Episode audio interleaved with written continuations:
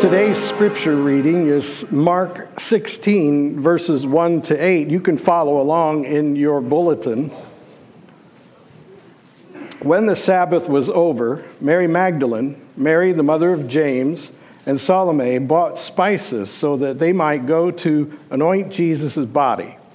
Very early on the first day of the week, just after sunrise, they were on their way to the tomb, and they asked each other, "Who will roll away the stone from the entrance of the tomb?" But when they looked up, they saw that the stone, which was very large, had been rolled away. As they entered the tomb, they saw a young man dressed in white, sitting on the right side, and they were alarmed. "Don't be alarmed," he said. "You are looking for Jesus, the Nazarene, who was crucified. He has risen. He is not here. See the place where they laid him? But go, tell his disciples and Peter, he is going ahead of you to Galilee. There you will see him, just as he told you." Trembling and bewildered, the women went out and fled from the tomb. They said nothing to anyone because they were afraid. The word of God for the people of God. Thanks be to God. Well, it's Easter Sunday again, and once again we find ourselves recalling events that maybe for a lot of us are just all too familiar.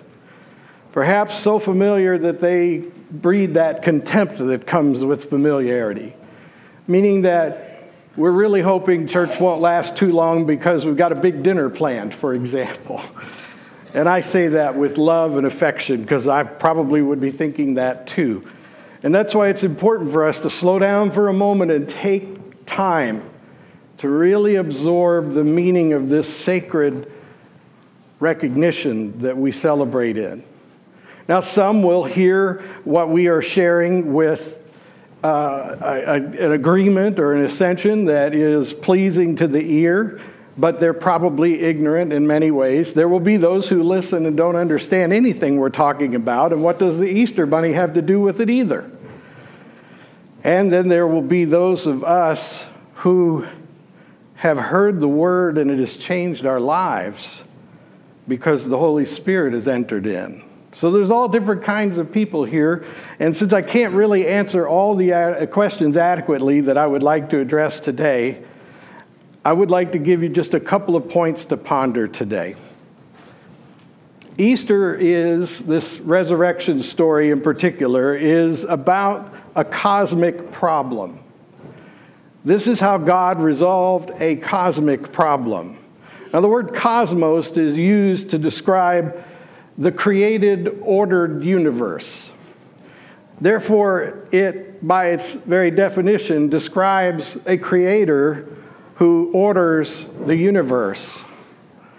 Our Creator God made all things and declared that they were good, but when the first people rejected God's goodness, they questioned God's authority and they questioned God's justice.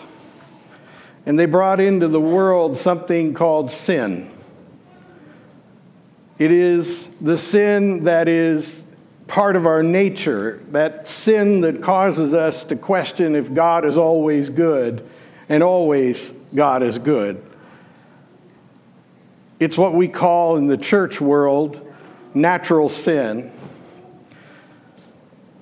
Now, this is a cosmic problem because with this, the chaos that comes with sin and welcomes evil has been reintroduced into a world where God has brought order to the chaos. Remember that in Genesis it says that there was chaos over the earth, and the Spirit hovered over the earth and brought order to the chaos. And ever since their sin, humanity has been struggling in this tension between chaos and order, between good and evil.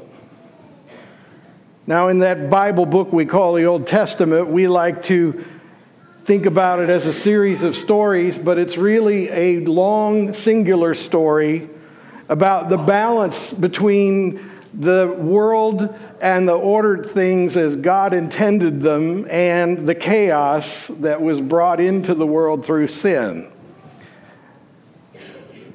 All through the Old Testament, God is teaching the people, and therefore us, how the ordered things would work if not for sin.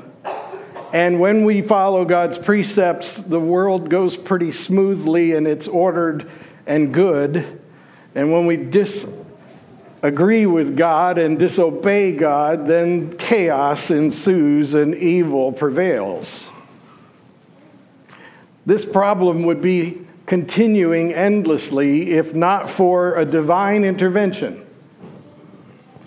With this definition of cosmos being a created, ordered universe, we can resume thinking about it again from God's point of view and imagining that no created thing can resolve the problem of chaos amongst created things. Only the Creator can fix what's wrong with the creation. And so the Creator enters into the story, becomes part of the creation for a time, and there in what we call the New Testament is God's solution for the problem of sin. And so God's Son Jesus walks among us, living as we do, suffering as we do, and providing teaching and demonstrations of a world where he is the epicenter of order in the midst of the chaos.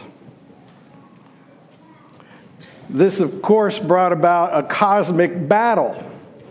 We refer to that on that scale because a cosmic battle is one where forces are at work that are seen and unseen, where in the, the angels of heaven and the angels of hell and all the saints of the world and all the evil of the world, it's all involved in this cosmic struggle. And so, for a time, God, in the form of the Son, suffered. Suffered punishment and injustice, suffered torture and abuse and death, and then more, more than we really comprehend, because he has also suffered the very separation from the heart of his being that is caused by sin, because sin separates us from God, and by taking upon himself our sin, Jesus has been separated from the very essence of his being in God the Father, the Son, and the Spirit. He has suffered in a way that we cannot wrap our minds around, and yet this suffering he endured brings us into a relationship with God that we didn't have because of our sin. In order for us to get what he had, he gave up what he had so that we could have what he had. Hmm. Some of you regulars are thinking, I was wondering when he was going to start talking like Pastor Dan.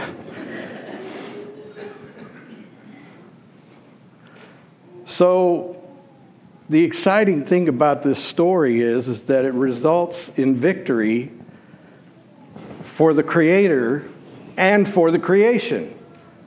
We celebrate today how Christ overcame sin and chaos and evil for our sake and released us from the power of sin and chaos.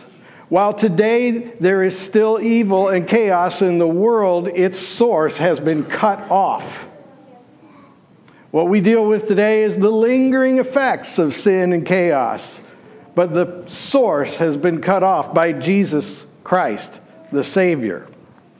And when we enter into a relationship with him, we acknowledge that we didn't do any of it. And we acknowledge that by his grace, by his love, we have been redeemed. In some churches, that would be an amen, hallelujah moment. Amen, hallelujah. Thank you, Courtney. As previously stated, I can always count on Courtney. I know we're Methodists, we're the frozen chosen. But let's warm it up a little bit. Don't worry, I was raised in Catholic church. There's no Southern Baptist trying to get out, I promise. Soon we're going to celebrate something even more profound, if you can believe it.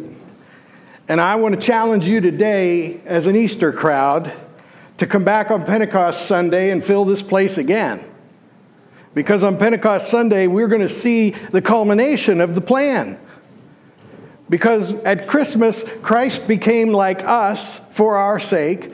At Easter, he dies for us for our sake. And then at Pentecost, he invites us to join his family by giving us a transfusion of our worldly, chaotic, sinful spirit with his Holy Spirit.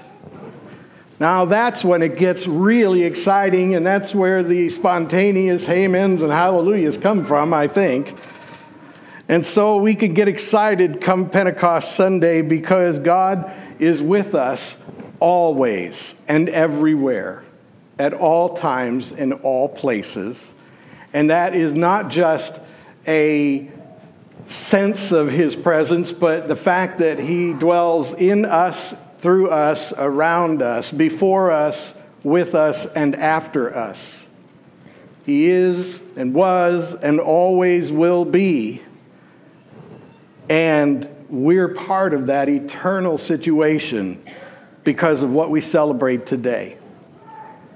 The breaking of the barrier. So one day we will see him return. We will see him as we are in the flesh today, as Job says, but resurrected and transformed in the same way in which he now lives. Fully in the flesh and yet unique in all creation as the firstborn of the resurrected dead. We are people of hope. We are people of joy. And we should act like it every day of our lives.